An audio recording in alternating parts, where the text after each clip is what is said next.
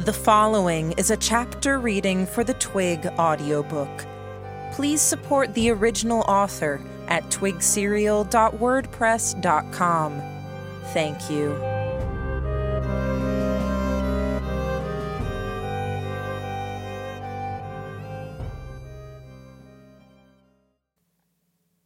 Chapter 8 Two enemies faster than us, better coordinated, stealthier, stronger, and more aware of our environment.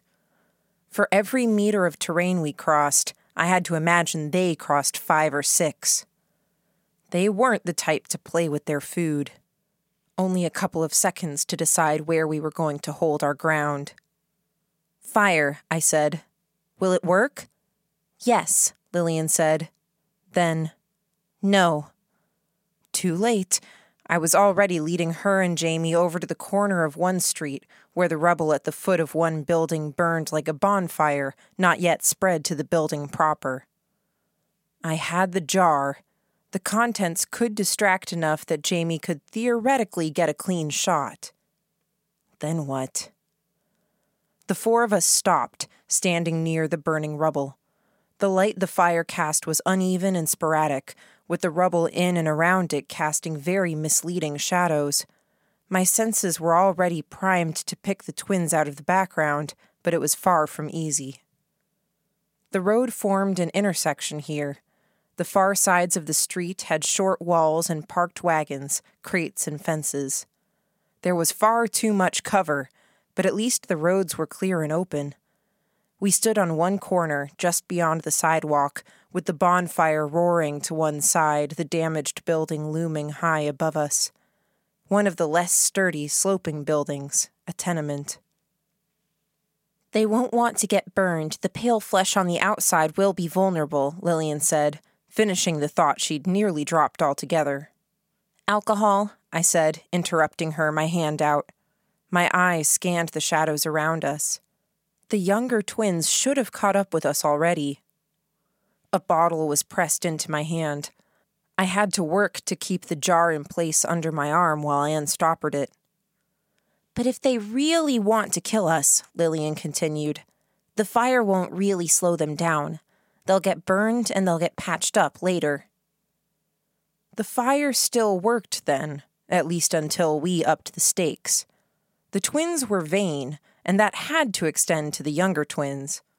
The older ones wouldn't use them like this if they were going to turn around and go back to their brother with scars and scratches still needing serious attention. They would avoid it where possible. Hubris noticed the movement before I did. I didn't wait to verify with my own eye, hurling the bottle into the edge of the flame.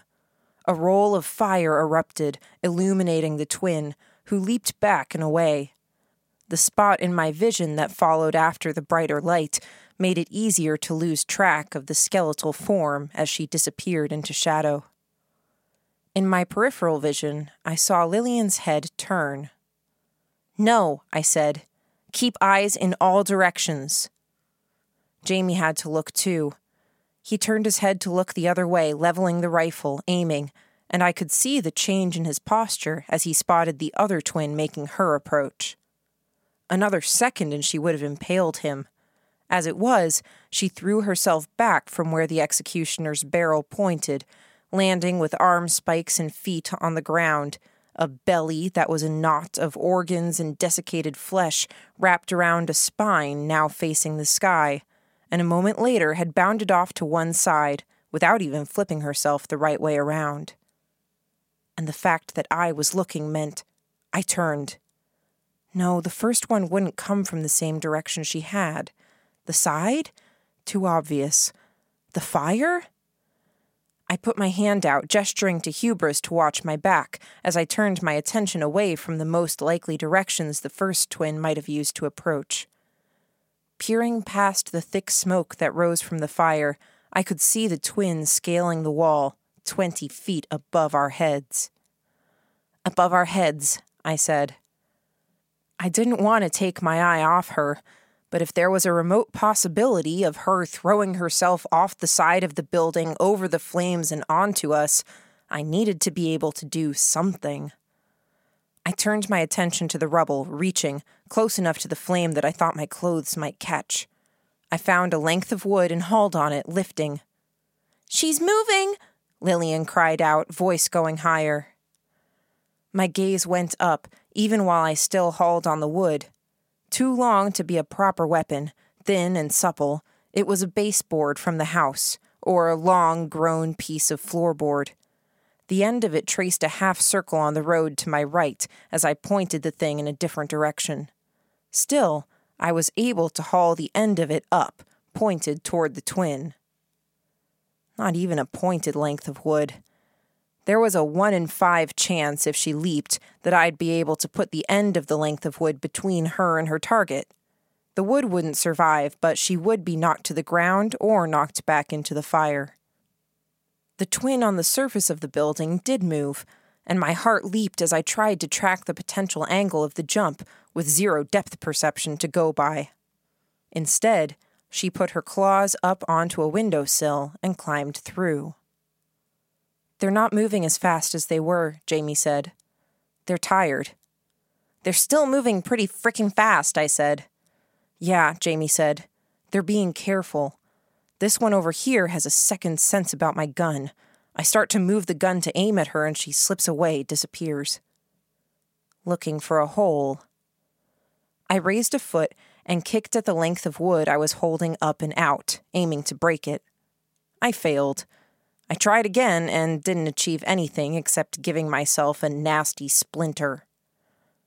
A large form appeared beside me, crashing down into and through the wood, scaring the living daylights out of me. My hand, still impaled with a splinter an inch long, went to the knife at my hip, drawing it. The jar dropped to the ground and didn't break. It was only Lillian, trying to help. I didn't have time to yell at her. Both of us were focused on each other for the moment, and that left us open.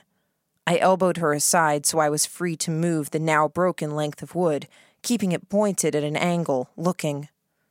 Once I was sure the twin wasn't about to pounce on me, I allowed myself to divert my attention and use one foot to draw the jar closer so it wouldn't roll away.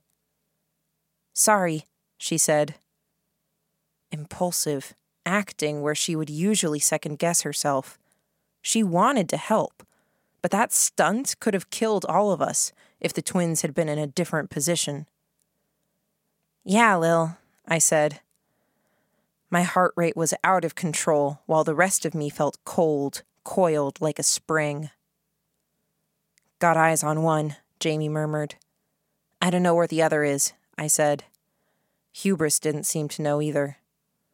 She's upstairs, Jamie said.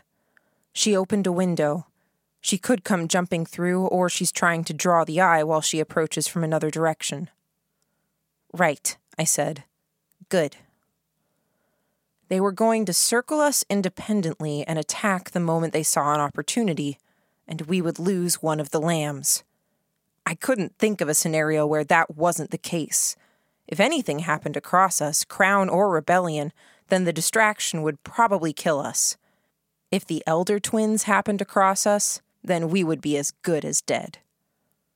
I could break the jar of stink, but again, I had to ask myself what followed that. The enemy would be distracted, Jamie would get one shot off, and we'd have another twin or another in our midst. All four of us would die. It was like a rhyme or litany in my head. Every time I followed a train of thought, it led to the same line an echoing refrain of doom, gloom, and the end of this particular group of lambs. I had a half formed thought, one that started to reach for a conclusion, then stopped short. Hubris would lose his sense of smell too, and. and. and we would close other doors? What other doors were there? Lillian, I said, careful not to raise or lower my voice. You had another idea. You mentioned it a moment ago. A way to counteract how the twins work. Yes, she said, too intense. I think, but I need. I was ready for the but and cut her off. What is it? They need to have a way to open themselves up to their sisters. They. She stopped as Jamie startled, jerking his rifle a distance to his right. Keep going, I ordered. They probably have sphincters or other controls that allow blood to come in from the connection to their sisters, a chemical reaction. If I had a chance to try a catch all means of getting them to open themselves up, maybe their bodies would open the doors with blood pouring out, or it would hamper their ability to reconnect with their sisters. But make it, I said, still ready to cut her short at the butt. Now, here, we'll watch your back. My hand went to my face, a gesture. Fake. Okay, she said. It wasn't an answer. As thought processes went, it wasn't even a good one, because we were committing to staying here, two monsters prowling around us looking for an opening. Any distraction could end us. If they had good hearing, then they heard Lillian and I.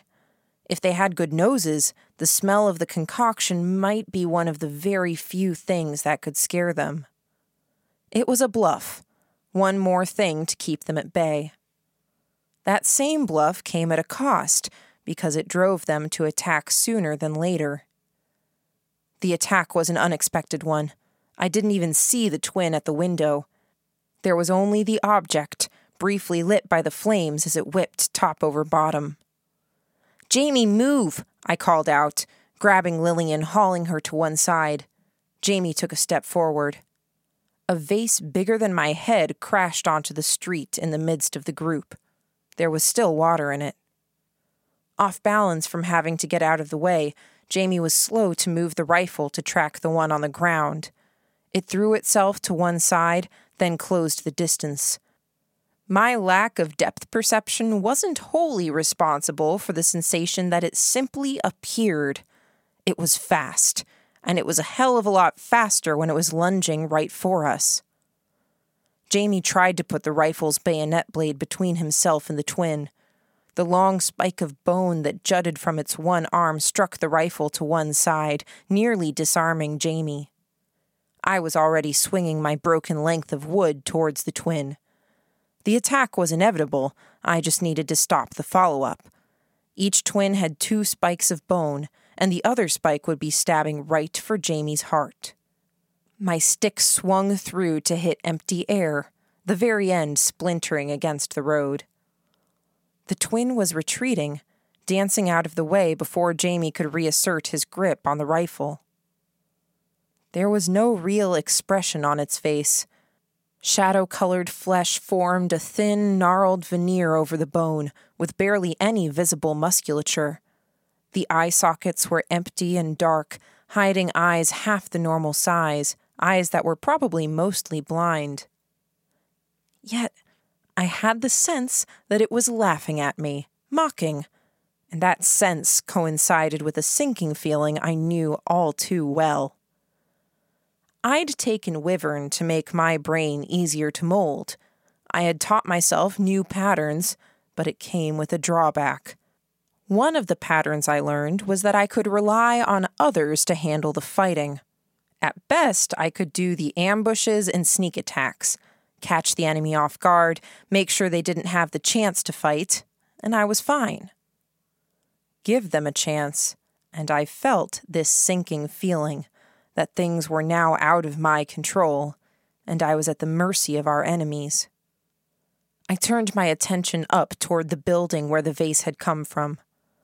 In that same moment, hubris growled, lunging. The other twin, in the time it had taken me to turn to my left, swing my stick, and turn back to my right, had dropped down two stories, moved around behind me, and lunged. Hubris caught the spike of bone that was meant for Lillian's throat, clamping it in his teeth, his weight pulling the spike down and away, the spike's forward momentum continuing so that Hubris slammed into Lillian. But as I'd observed in the moment Jamie had nearly been disarmed, each twin had two spikes. Neat, precise, and so fast I didn't even see it. The same twin threaded its other spike of bone through Hubris's middle and into Lillian. time seemed to stand still. One moment, and I'd broken so many promises and let so many people down. Gordon, who'd asked me not to try fighting, Lillian on so many different levels. Just a few seconds ago, I'd pledged to protect her while she worked, but that wasn't even the last of it. I'd told myself that she would be the one to live, to carry on our legacy. I'd told myself that I couldn't see another lamb die without losing my mind. A tearing, agonized noise ripped itself from my throat as I brought the edge of the stick around, point aimed at the twin's throat and collarbone. She tried to move, but Hubris still held one limb, and the other was stuck inside the pair of dog and girl. The point hit dead on, all of the force I could humanly bring to bear driven into a vital area. The broken end of the point splintered, and the splinters raked across the twisted black gray flesh that covered her spine. No damage. It was like she was skin and skeleton, and all of my effort couldn't even break the skin in any meaningful way. She pulled a point free of both Hubris and Lillian, and I could hear Lillian make a pained sound. A backhand slap with the bone spike broke the middle of my stick, and I only barely kept it from catching me in the chin, point bisecting the skin of my face. I floundered off balance, stepping back to catch my footing, arms moving out to the sides, not even sure what I could do if I was armed and the twin was standing still to let me hit her. Not that she was. The limb she'd brought up to break my stick and nearly cleave my face in half was still in the air, poised, point aimed at me. She moved forward, bringing it down. My balance was such that I could have regained my footing, but I would stop backpedaling in the process, and the spike would strike home. I chose the other option, losing my balance while still moving back. The point struck the road between my knees as I fell. She moved the point to one side, and I was too slow to move my leg back and out of the way the point of the spike limb cut the meat of my calf. She took a step toward me, raising the limb to bring it down again, then stopped. Her head turned, attention turning to Hubris, who still held her other limb, holding her back, even though his hind legs no longer worked. She stabbed him again with her other limb, and he used his forelimbs to heave himself to one side. The movement was small, but it meant that the lance of bone caught him at one side of his head and the ruff of his neck and shoulder, instead of between the eyes. No, I heard the shout. No! Lillian made a throwing motion, but she didn't actually throw anything. The motion was meant to shake out the contents of a bottle, except it was a weak motion, the contents not flying far enough. The twin danced back and away about three long paces before swinging its arm out. Hubris was thrown loose, body sailing through the air to hit a wall, hard. A moment later, the twin was gone, retreating. Lillian was alive. She'd even pulled off the bluff. Something that smelled like something the twins should fear. A small mercy Lillian had lacked the strength to successfully get the stuff on the twin. If she'd hit, the twin would have realized the ruse. I flipped over onto my stomach and moved to Lillian's side. She was clutching her bag with one arm and the little bottle with another. The bag had traces of blood on it from where the spike had penetrated hubris and hit the bag. It had absorbed the blow. Gently, gingerly, Lillian pulled the bag to one side, looking down, before wincing. There was more blood, and that creative, flexible part of my brain went to great lengths to envision how the blood had run down the spike through the bag and pooled there. But no, the spike had gone right through the satchel and into her midsection. Lillian stared down at it then let her head fall down, short brown hair getting mussed up with snow, wet, and ash.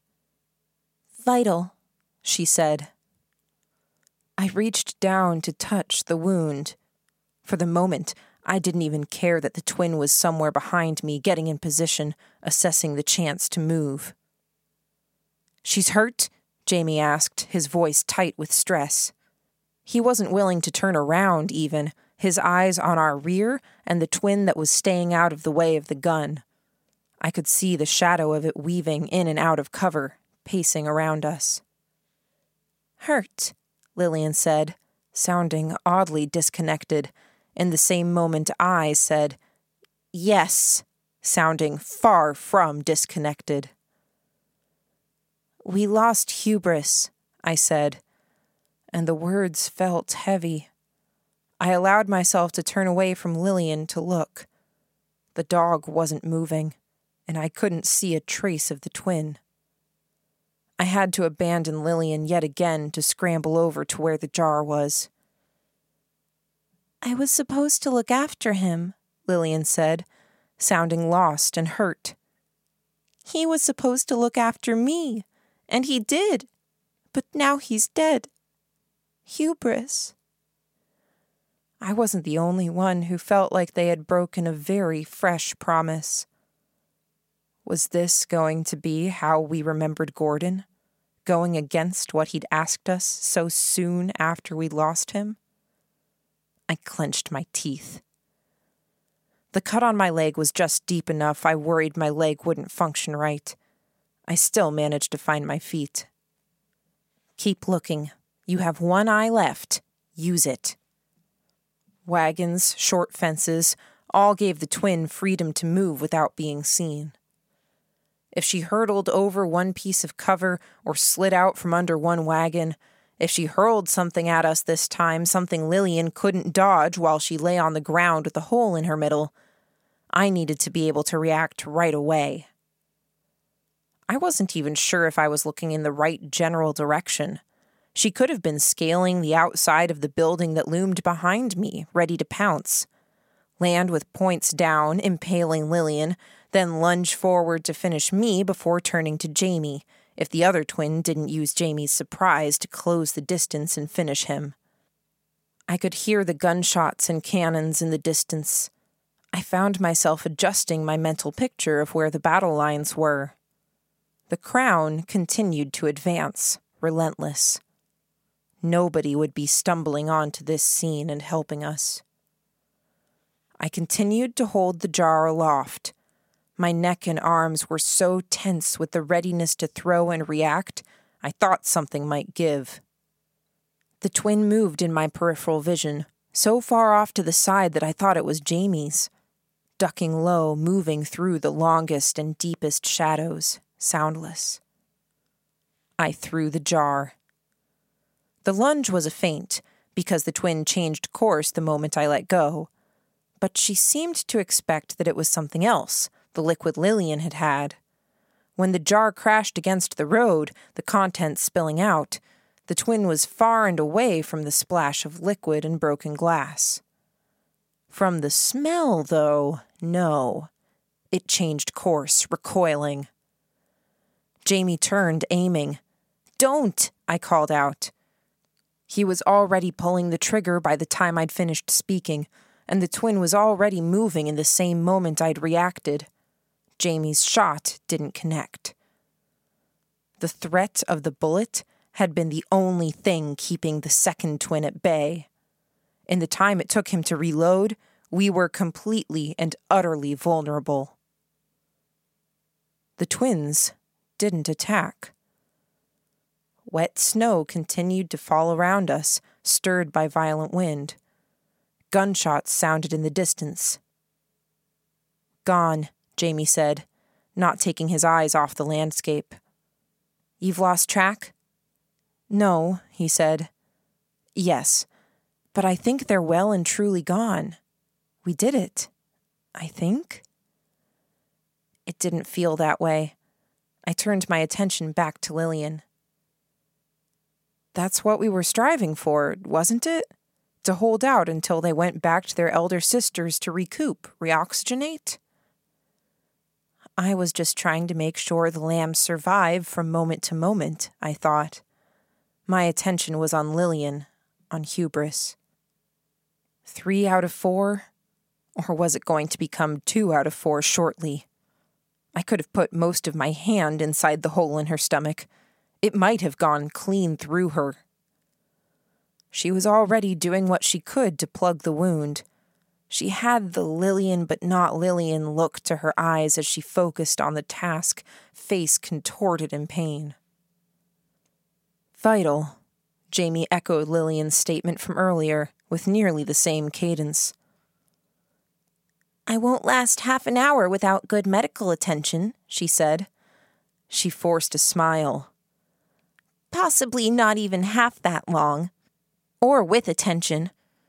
I could try giving myself surgery, but ha ha, hard to get the right angles, I think. Maybe you could help, Jamie? You helped before. Maybe, Jamie said. The look on his face and the sound of his voice perfectly matched how I felt. Medical attention? They won't give us the chance. I couldn't watch another lamb die. This wasn't where my talents lay.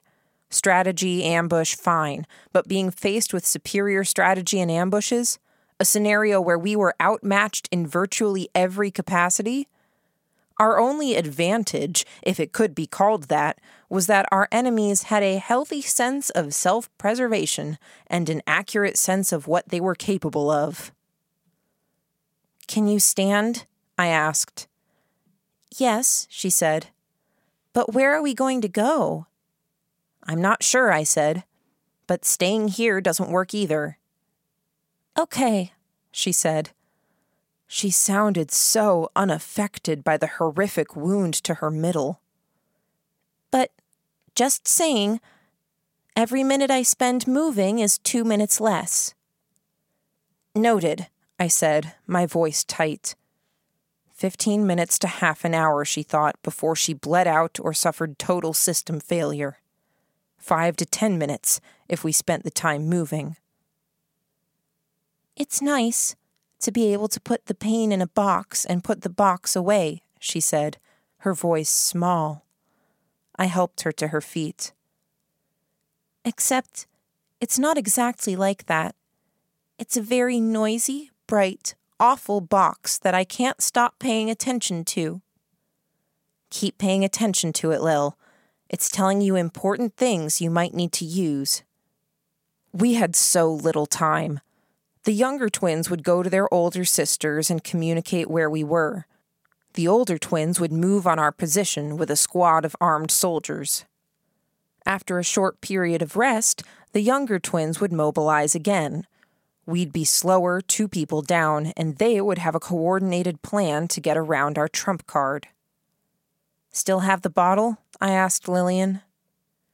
Vitamin water, Lillian said our trump card. So little time. Agitated, I started to move to talk and stopped both motions. I looked over my shoulder. Sy, Jamie started. One moment, I said. I used some of that limited time to hurry over to where Hubris had fallen. I bent down by the dog and put a hand to his throat. He heaved out a sigh.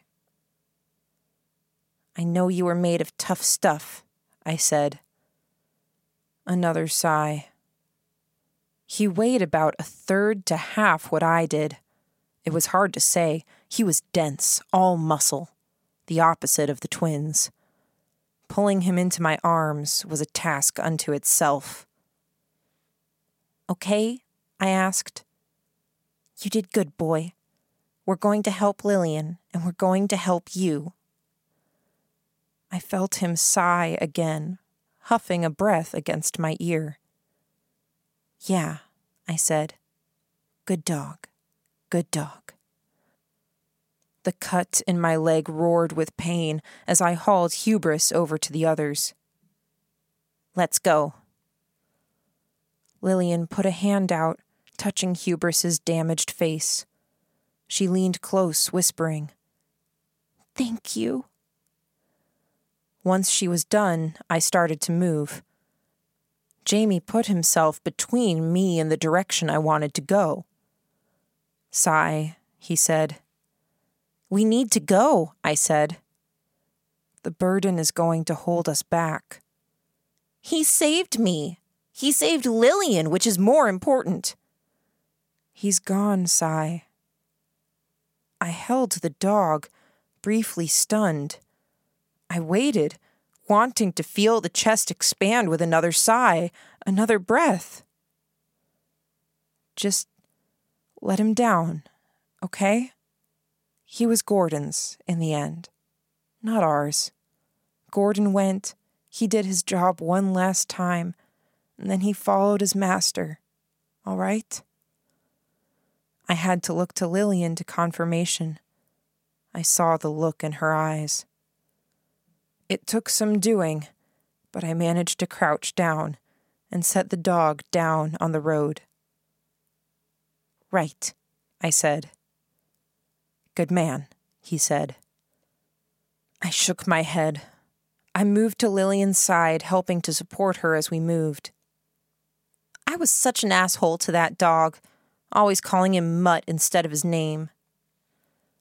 Yeah, Jamie said. You really were. But Hubris was such a pretentious name. Yeah, Sy, we need you to focus. Where are we going? We need a plan because they're going to catch their breath and come right for us. Mauer, I said. Mauer? I don't even know, I said. But if we time it right, maybe he'll take the opportunity to go after nobles instead of finishing us off.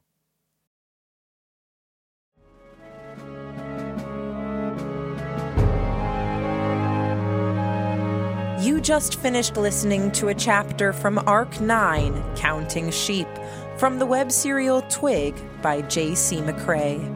This audiobook is read by Kimberly Dauber.